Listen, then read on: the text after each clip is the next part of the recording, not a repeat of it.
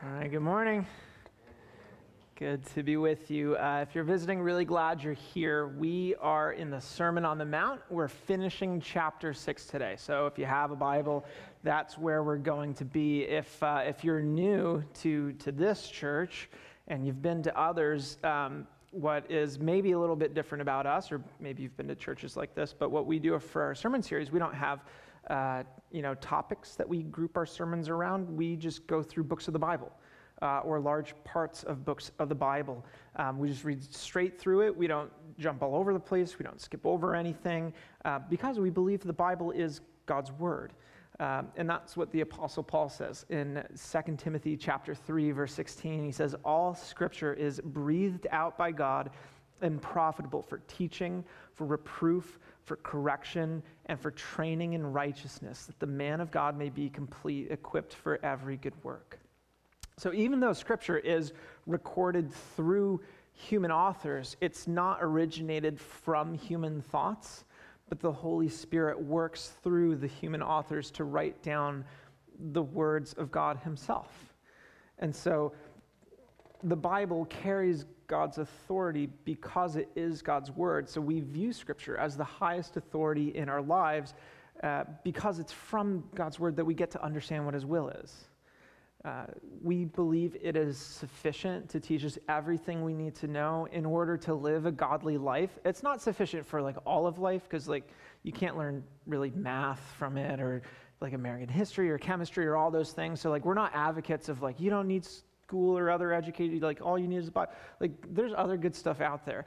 Um, but everything you need to, to know to live a godly life, um, it's sufficient to guide us through life's difficulties so we get to know what would God have me do at this point in my life, in this situation, with this opportunity? How can I live in a way that's pleasing to God? And I'm reminded of that every single week, just how useful and how good the Bible is at guiding us through, through everything. But this week, it became a little bit more poignant uh, than, than in some others because Jesus teaches on something that is fairly prominent in the minds of, of many people and in their lives, where he starts dealing with anxiety. Um, it's interesting how things change. So, like 15 years ago and further back, when it came to things like, uh, like mental health problems, no one talked about their mental health problems. Like, we all shoved it down, ignored it, didn't talk about it. And, like, if you saw a therapist, you didn't want anyone to know because they would, like, tease you or they'd think you're crazy. Even, like, this last winter, I was watching um, the Santa Claus, that Tim Allen movie is from like 30 years ago. And that's like a big joke in it that like the other guy is a therapist. And so like he just gets teased relentlessly about that the whole time. So like that's how it used to be. It's so different now where we are just very upfront about um, any kind of mental health problems that we might be experiencing. We get like mental health days off of work. And, uh, and like no one is really ashamed to talk about it their their therapist. Like it's always like, yeah, like I have, go to therapy three times a week. How many days are you doing? Um, which is good. I think it's good that it's not like shut down and suppressed. And uh, it's great that we can talk about these things and, and, try and be more healthy. It does feel like part of it is is an over like uh, pendulum shift a little bit where um, like there's there's a lot of good stuff but there's a lot of like you know, on social media, people will build entire platforms on coaching people through mental health stuff, but they're not like trained or accredited. They're just people with opinions. And like there's so much information that's being pumped out. Not all of it is good information. Not all of it is good strategies. And so we are, you know, we're in a position where we get God's word on this to give us some guidance and and know here's, here's how God would have you uh, think about and deal with your anxiety. So that's what we get into today. Before we really jump into it, I just want to mention one thing because this often comes up in this conversation, and many of you, I believe, have at some point in your life given or received a piece of advice that I don't think is helpful or entirely correct, which is to say, um, you just need more faith. If you had more faith, you wouldn't deal with anxiety. Um, I don't think that's helpful, And I don't think it's entirely correct because part of what you're saying in that advice is, um, is like it's your fault. like your faith isn't strong enough. And if you had stronger faith, you wouldn't be dealing with this, which is a good way to give someone more anxiety. you know, like it feeds into this bad cycle where there's the initial anxiety. And then they're told, it, well, that's your fault, and you're not doing a good enough job. And now there's secondary anxiety about having anxiety. And then get, there's anxiety about that, and it just builds and it becomes worse and worse. Um, what we're going to see in what Jesus says about anxiety is faith is not irrelevant to anxiety, and in fact, it can be a tremendous help, but it, we shouldn't look at it as like the cure for anxiety. So, uh, faith gives you something solid you can hold on to. It's kind of like an anchor, okay? Um, an anchor does not make the storm go away. It doesn't change the circumstances of the choppy water and the high winds, but it does keep you from drift, drifting off further into it. Does that make sense?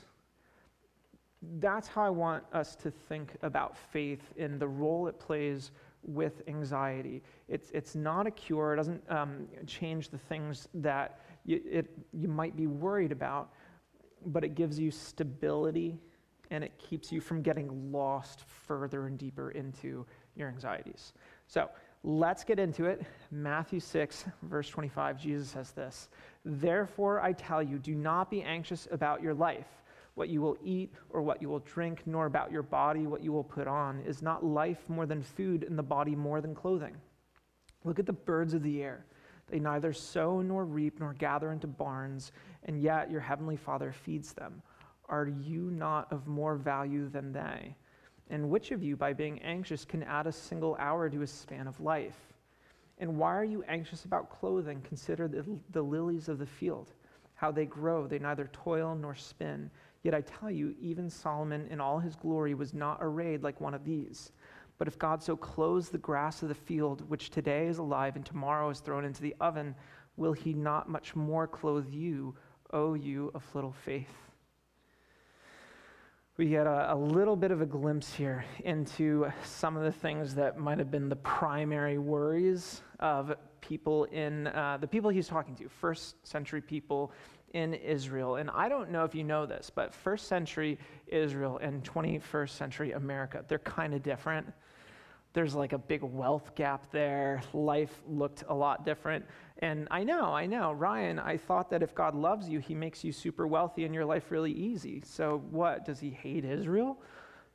No. Um, there is, there, there's, there's a prominent false teaching within Christianity known as the prosperity gospel, but it really gets a grip on a lot of people, and that's one of the things that it teaches that if God loves you, He's going to bless you with material wealth, material prosperity, and make your life amazing. And so that's kind of an indicator you can look at to see how much God loves you, and that's, that's not correct. Um, before Jesus, when the people of God were the nation of Israel, the people that He chose, and that he, he loved in a, a, special and particular way, and he gave them promises that, uh, that were special and particular to them. There are times in their history when they are blessed with immense wealth, and there are times when it was all taken away. Uh, and it doesn't mean that, that you know, God didn't care about them or didn't have plans for them. There's just things that, that happened. And so, back to comparing first century Israel and the things they might have been worried about with us, we have far greater access to and availability of um, you know food clean water medicine clothing just all kind of basic life necessities that you like the basic needs of life. Shelter our shelters are better than theirs were. Um, we have so much food that our grocery stores throw out a lot of it. Like we have more than we know what to do with uh, they didn't have that kind of food security. I'm not saying they were all walking around in a state of starvation, but there was less available. They had to work more for it. It didn't last as long. Um, we have more clothes than we know what to do with. It's annoying how many clothes we have. We have so many clothes that, that you probably do what I do every few years, which is you take the ones that you haven't worn in a while and you put them in a trash bag and you put them in your car and you're going to take them to Goodwill or to like a clothing drop off somewhere and then you forget about it and it's in there for like six months, but then you finally do it. And then a few years later, you do the same thing because we have so many. Um, most of the people Jesus is talking to had like one daily outfit. And so it makes sense the way that their life was, their anxiety would center on some of these things, these basic human need things that weren't as secure for them as they are for us. Um, but that doesn't mean that our anxiety is that different from theirs. Like human uh, human desire and fear and worry like they're all really around the same things. It just looks a little bit different for us. And so we get anxiety about things like our, our finances uh, paying the bills rising costs retirement job security things like that. And uh, you know we, we get anxiety about uh, things like death. And, and, jesus even brings that one up which of you by worrying can add a, a, an hour to a span of life? Um, a lot of it is the same. There, what I think the big difference is, is because of our relative affluence, our minds are freed up a little bit to take some of the things that would have been smaller worries for them and they're bigger worries for us as just a little bit inverted, where we have the basic things that are pretty set, and that gives our, our minds the space to invent like bigger worries of other things, like social anxiety. Like, do people, what do they think of me? Like, does that person hate me or not? Um, we, we worry about, you know, whether I'm good enough or not. And I'm sure they had those too. It's just like when your biggest problem is, am I going to have food tomorrow? You'd care a little bit less about, like, what does that person think of me? You know what I mean? And so those are bigger for us, but, but they're really all pretty similar. Um, how should we deal with it? What does Jesus say? How is God's word guiding us to deal with our anxiety? Jesus says, Therefore, I tell you, do not be anxious about your life. There it is. You guys good? when you start getting anxious, what you need to do is just stop, and then you won't be anxious. And then you won't have any problems. Like, we can all do that, right? We can all go home enjoy uh, our Father's Day? No, no. Um, when it comes to interpreting Scripture, context is always very important. And the word therefore is never a word you should ignore. It means this thing that just happened before, was established before, leads into the thing that we're talking about now. And the thing that Jesus is talking about before that we looked at in our teaching last week, just one a little further up in Matthew 6, Jesus is talking about treasure. He says, Don't lay up for yourself treasures on the earth where you can lose them. Lay up for yourself treasure in heaven that is eternally secure. And the treasure in heaven is God Himself and the relationship that you have with Him, that He is the creator, He's the source of everything on the earth. And you can know today, you can know that God loves you, that you're forgiven, you're accepted, you're redeemed you have the promise that Jesus is going to make all things new. Those are things that you can have this treasure today. Those can be in place in your life, and you are you're, you're solid in that. And so, so here is how Jesus moves from that into here because you have this incredible, wonderful, eternally secure treasure in heaven. Like the biggest thing in your life is taken care of by God for you because that's true, you don't need to exhaust yourself worrying about things that are much smaller than that. That's the, the flow of how Jesus moves into this. And, and remember, you know, faith is being like an anchor. Faith is not about um, changing or, or even necessarily influencing the things that you're worried about.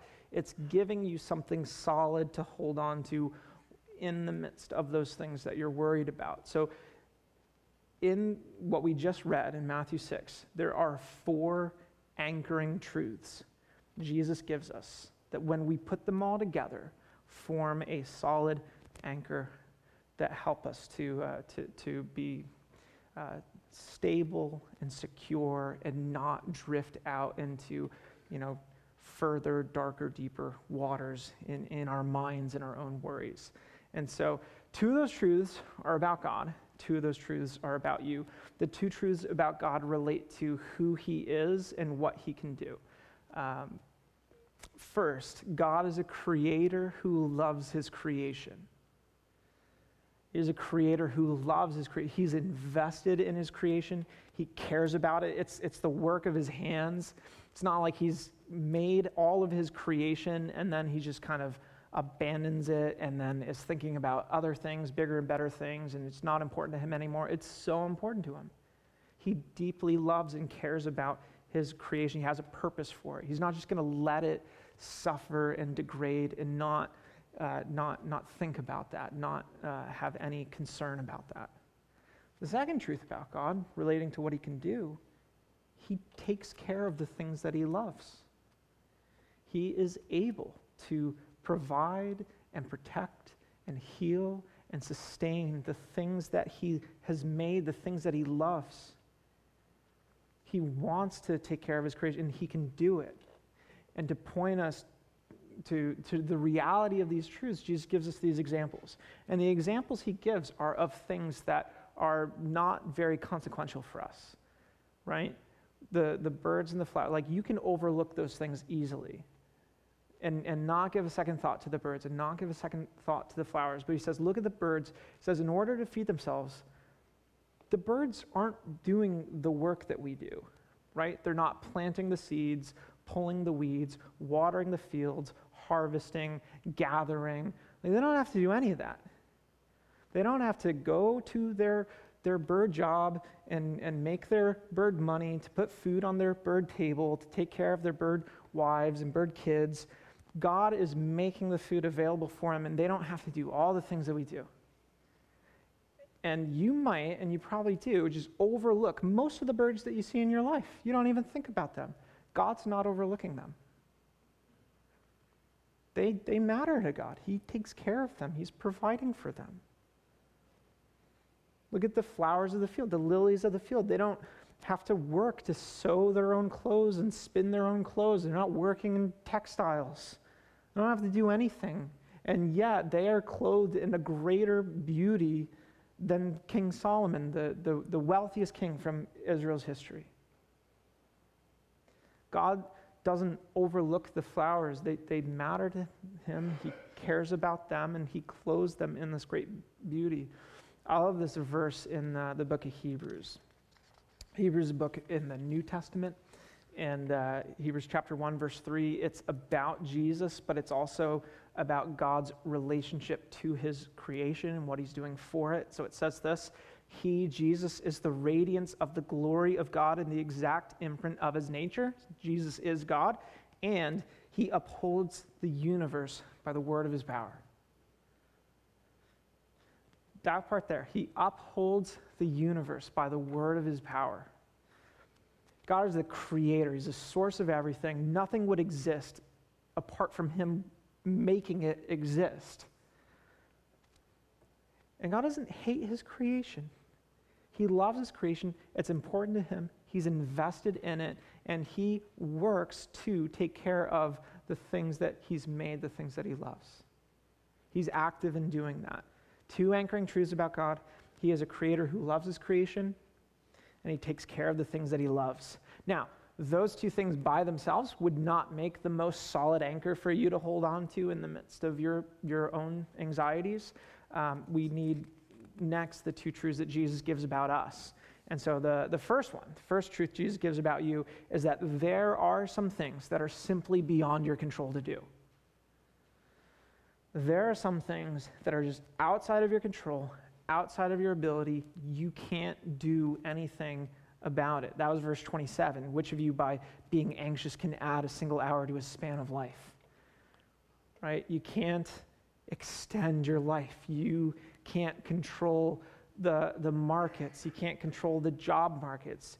You, you can't cure every single illness and injury. There are some that you just can't do anything about.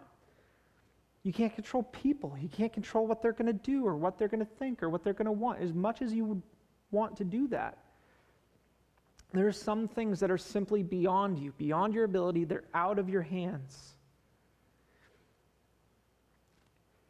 There are things that are in your ability, and the things that are in your ability to do, like you should do everything you can to make a bad situation better. But there are so many things beyond your control, and those are the things that you worry too much about. Those are the things you worry so much about because you can't do anything about them. And Jesus says worrying isn't going to change anything. What happens with anxiety is we drown ourselves in dark thoughts about things we have no control over. What we need tie it all together is the, the second anchoring, anchoring truth about you that Jesus gives. We take all four of these together. And that's what shows us how faith can be so helpful in the midst of our worries. The, the second anchoring truth about you, the fourth one, is that you are exceedingly valuable to God. And I'm choosing that word carefully exceedingly valuable. You are more valuable to God than anything else in the rest of His creation. That's what Jesus says. Are you not of much more value than these other things that God loves and He cares for and He provides for. This one, uh, this one people may have difficulty with in two ways when it comes to self worth. Even if you have like a good, healthy view of your own self worth, there are two ways that you might lean that are not good ways to think about your self worth. One is you accept this too easily, and you go, Yeah, I do matter more than anything else in all creation. I matter more than anyone else. Um, and that's, that's not right. Uh, and if you think, well, didn't you just say that, Ryan? No, I did not just say that. Pay attention. Um, I said, you have more value than anything else in all of creation, uh, speaking to you as a human being. I'm not speaking to you personally, and everyone else here is just witnessing me talk to you. That would be weird when I say you have more value than anything else in all creation, I'm talking about human beings that God has created. I'm speaking to all of us as the people that God has created us to be. We have more value than anything else in all of creation. You don't matter more than other people do. That is not a good thing. Don't, don't think like that. The other problem people have when it comes to self worth is they get to a spot where they think, I'm worthless. I'm a screw up. I don't matter to anyone. All I do is make mistakes. My life is just one big failure after another. And so my life holds very little value or meaning or worth. And if that's you, you probably find yourself getting to a place where you think thoughts that sound like, um, why would God care for me? Why would God love me? How could He love me? How could He accept me? But you have to listen to Him. You have to listen to what Jesus says. Do you think Jesus is a liar? Are you not of much more value than that? Why does Jesus think that we're so valuable? Why do you have more value than anything else in all creation? Your value is not related to, and it's not dependent on what you do. All right? Your, your value does not come from your performance. So you don't have to try to live uh, the best life possible or, or achieve a certain standard in order to prove your worth. Right? Your worth doesn't come from the things that you do. That's a pit that people fall into. Your value comes from what God has given you and what he's created you to be. And so in Genesis, in chapter 1, the creation on the sixth day, the creation of humans, we read this Then God said, Let us make man in our image after our, like, after our likeness, and let them have dominion over the fish of the sea, and over the birds of the heavens, and over the livestock, and over all the earth, and over every creeping thing that creeps on the earth. So God created man in his own image. In the image of God, he created him male and female, he created them. You're made in the image of God. You're made to be a reflection of who God is in a way that nothing else is. Therefore, because you carry his image, you have infinite dignity, worth, and value as a human being. Every human life does. No matter the, the ways that you're different from, from other people, you know, whether you're extremely smart or very not smart, you ha- see how smart I am. I know how to say not smart in big words. Uh, you're, you're, you have infinite dignity, worth, and value whether you are the richest person on earth or the poorest person, whether you are old or young, or a man or a woman, or, uh, or this color or that, unborn or on your deathbed, every human life is infinitely valuable because it's made in God's image, healthy or sick. That doctrine, by the way, if you just look at history, even if you're not a Christian, if you're a totally secular person, that doctrine, the image of God, that is the place that the concept of human rights was born from. That every human being has rights and there's not a hierarchy of some are more valuable than others. Like that whole thing comes from this doctrine right here. Being made in the image of God makes you exceedingly valuable, but it's not the only thing that makes you as valuable as you are. Um, what, what determines the worth of something is how much you're willing to pay in order to get it, right? And so if you're buying pants, and pants are $60 because of course they are, uh, or more expensive, I don't know. It's been a while since I bought pants. But just say, if you pay $60 for it, that's what they're worth to you. And if you're not willing to, then they're worth less than that to you even with sub- subjective things like art, you know, like you might be willing to pay no more than $50 for a painting, and yet someone else would be willing to pay $5 million because that's how art works.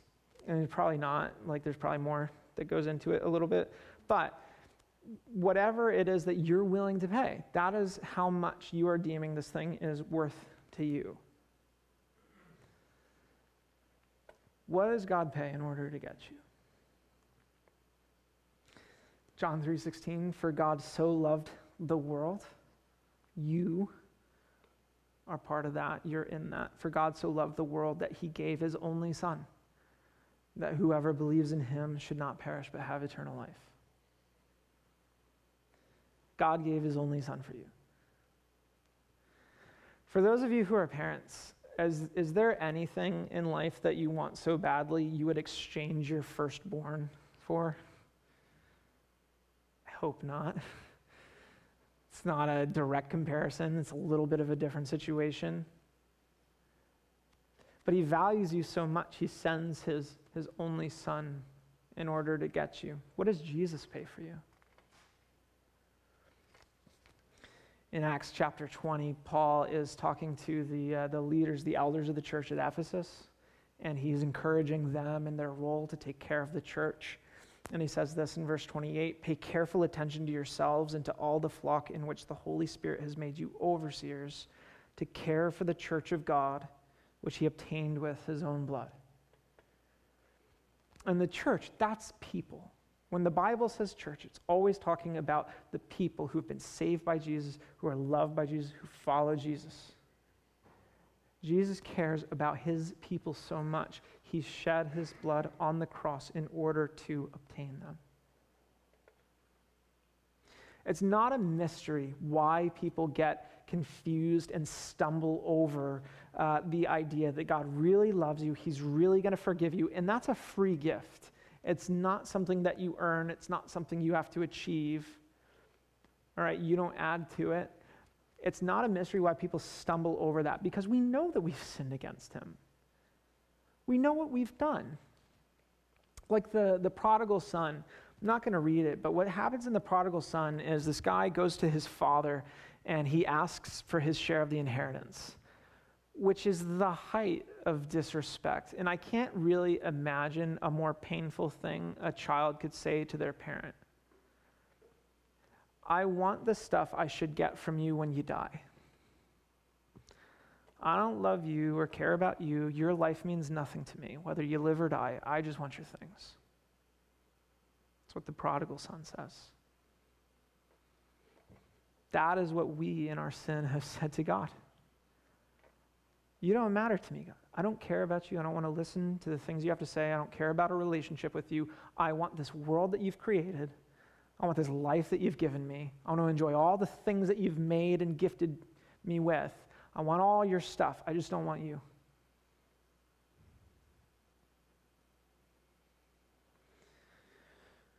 When the prodigal son returns, he returns because things didn't go well for him.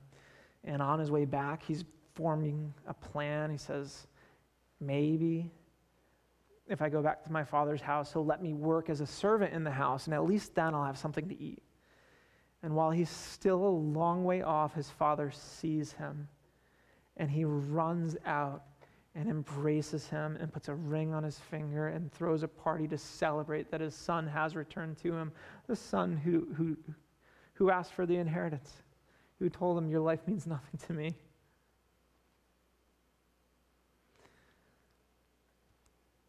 Look at what God has given for you. Look at how far He's willing to go. Look at what He's actually done, what He's actually paid. He gave His Son Jesus. Jesus gave His blood, His life at the cross. And even here, some people will go, well, yeah, like He can forgive some people, but He can't forgive me. You know, Jesus can forgive others. I'm a worse sinner than other sinners. And if you find yourself getting there, I think what you need to do is read the Bible and look at the people who are in it. Look at the Apostle Paul. He's murdering Christians because they're Christians. Because they worship Jesus and believe that He's Lord, He is making sure that they are put to death. And yet Jesus seeks him out, intervenes, saves him, changes his heart, changes his life, forgives him, gives him hope. Look at the thief on the cross, or the woman at the well, or drunk Noah, adulterous murderer David, deceitful Jacob, prideful Peter, traitorous tax collector Matthew. All these people. And yet Jesus goes to them, he extends them grace, he brings them in. You're a sinner, just like we're all sinners. You're a sinner. You're not a special sinner. Jesus loves sinners. He came to seek and to save the lost. That's why he's here. He's the creator. He knows you better than you know yourself. He knows everything in you, and he still came for you. You're a failure, just like we're all failures. You're not a, a special failure. Jesus saves people who fail to save themselves. God loves his creation, he takes care of it. There are things that are beyond your control and ability to do, but you are so exceedingly valuable to God. And the things that are beyond your ability, nothing is beyond his. He loves you, he cares for you, he is for you.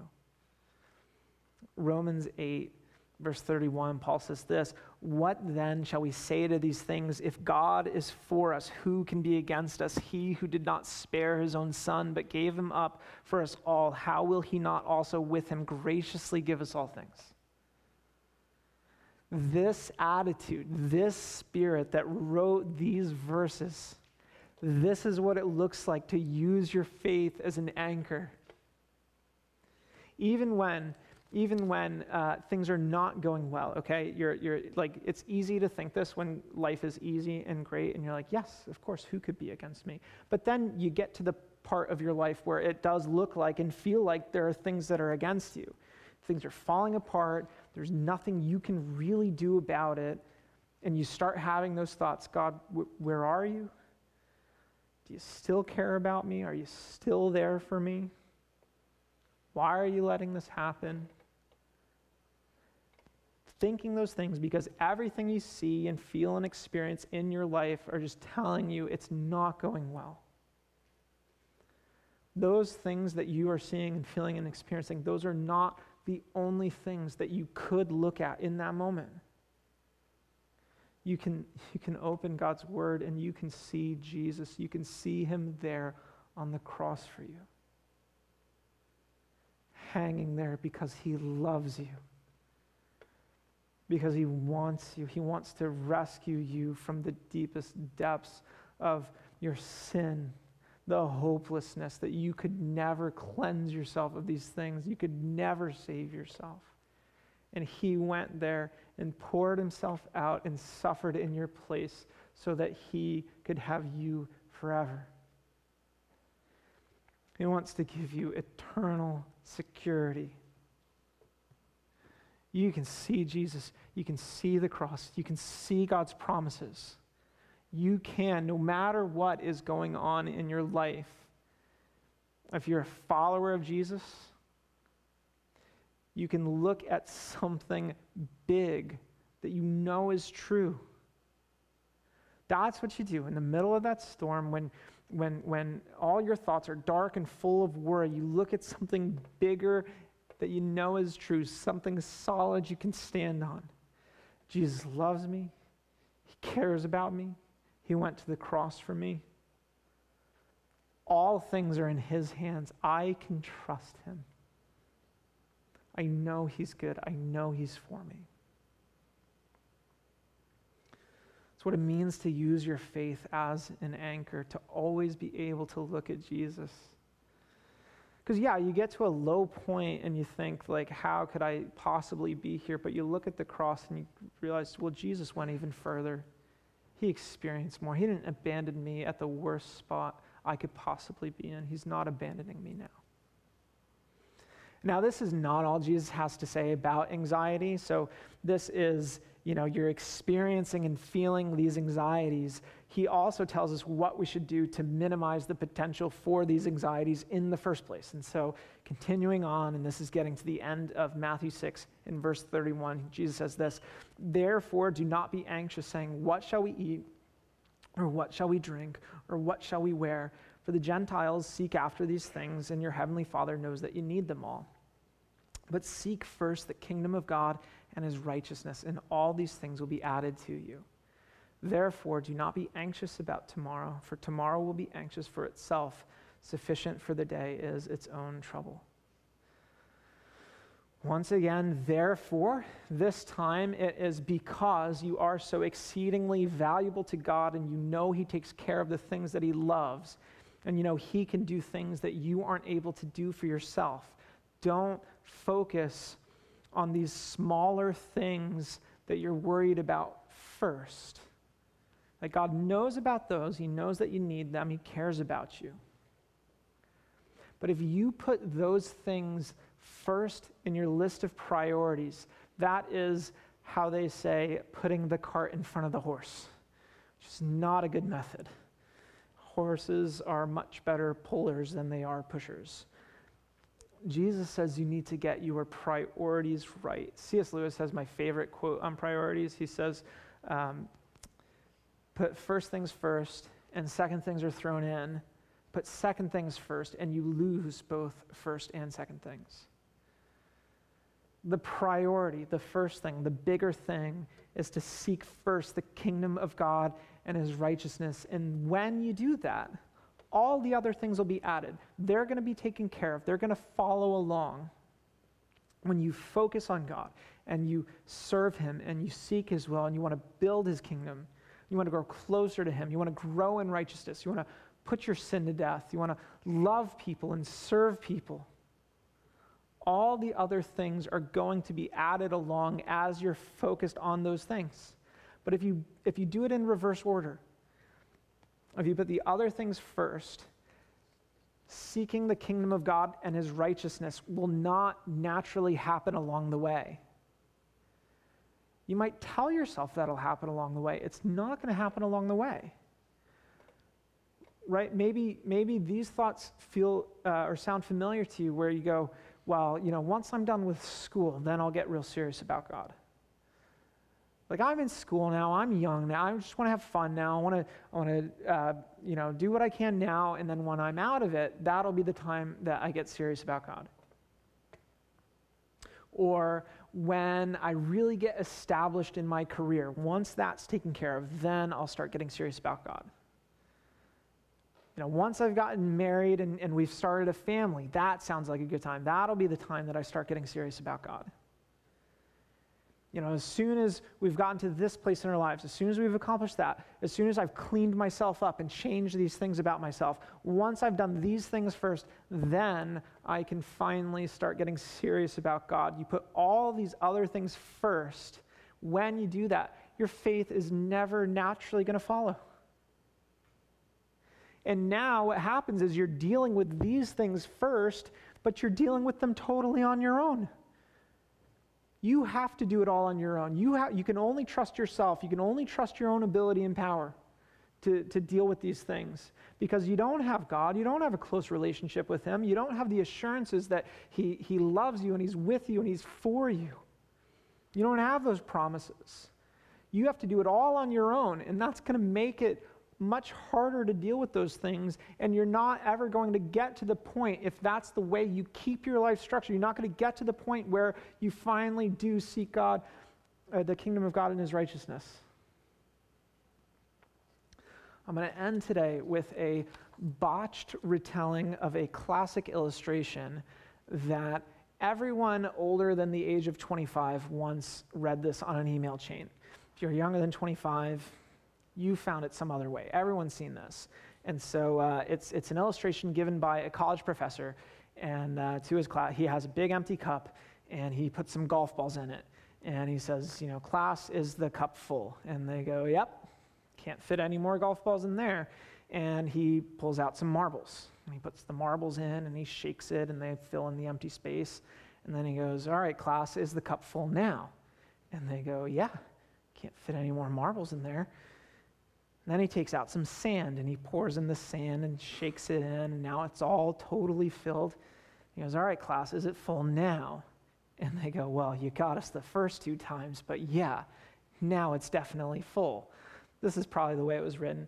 Uh, and then he takes out a cup of coffee and he pours the cup of coffee in, and now it's finally full, right? And then he tries to do it in the reverse order. He puts everything in, in reverse, and at the end of it, you know, not even all the marbles are fitting in, let alone none of the golf balls can get in. And, you know, the, the point of the illustration, he like goes on about it, the big things are like family and whatever else is, uh, is really important. When you focus on the smaller things first, you don't have room for the bigger things. When you focus on the bigger things, the smaller things are able to follow focus on the big, bigger things first, the most important, the most consequential. There's a God who loves you.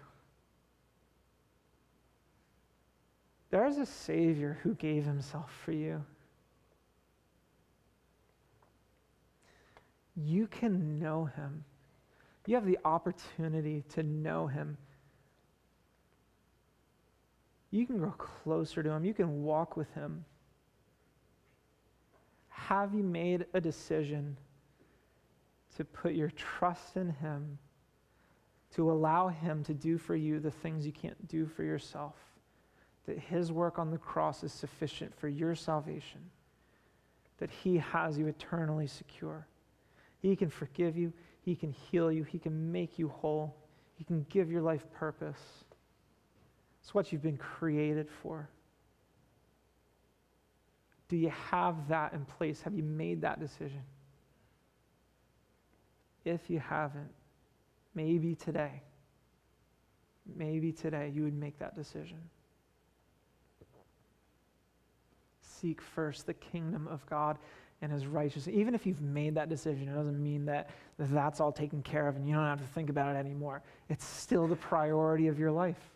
Loving God, loving your neighbor making disciples, serving God, building his kingdom. Some of you here today are struggling with anxiety. Everyone has something they feel anxious about at some point. How are your priorities? How is your life structured? What are the things that you are committed to first before anything else? And once that thing is taken care of, you can turn your mind and attention to the other thing. What is first priority in your life?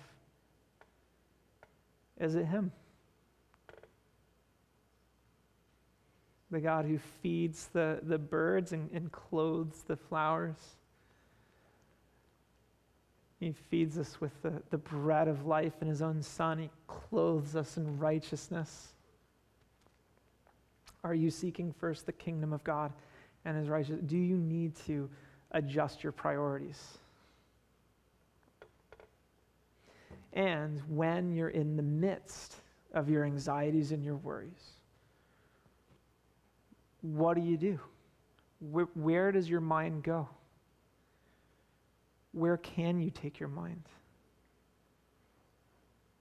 You can turn to God in faith. You can turn to Jesus in faith. And He can become for you the anchor that keeps you from drip, drifting further and deeper into those dark thoughts and, and deep worries. God is a creator who loves his creation. He takes care of the things that he loves. There are things you can't do there's nothing he can't do, and you are exceedingly valuable to him. Let me pray for us.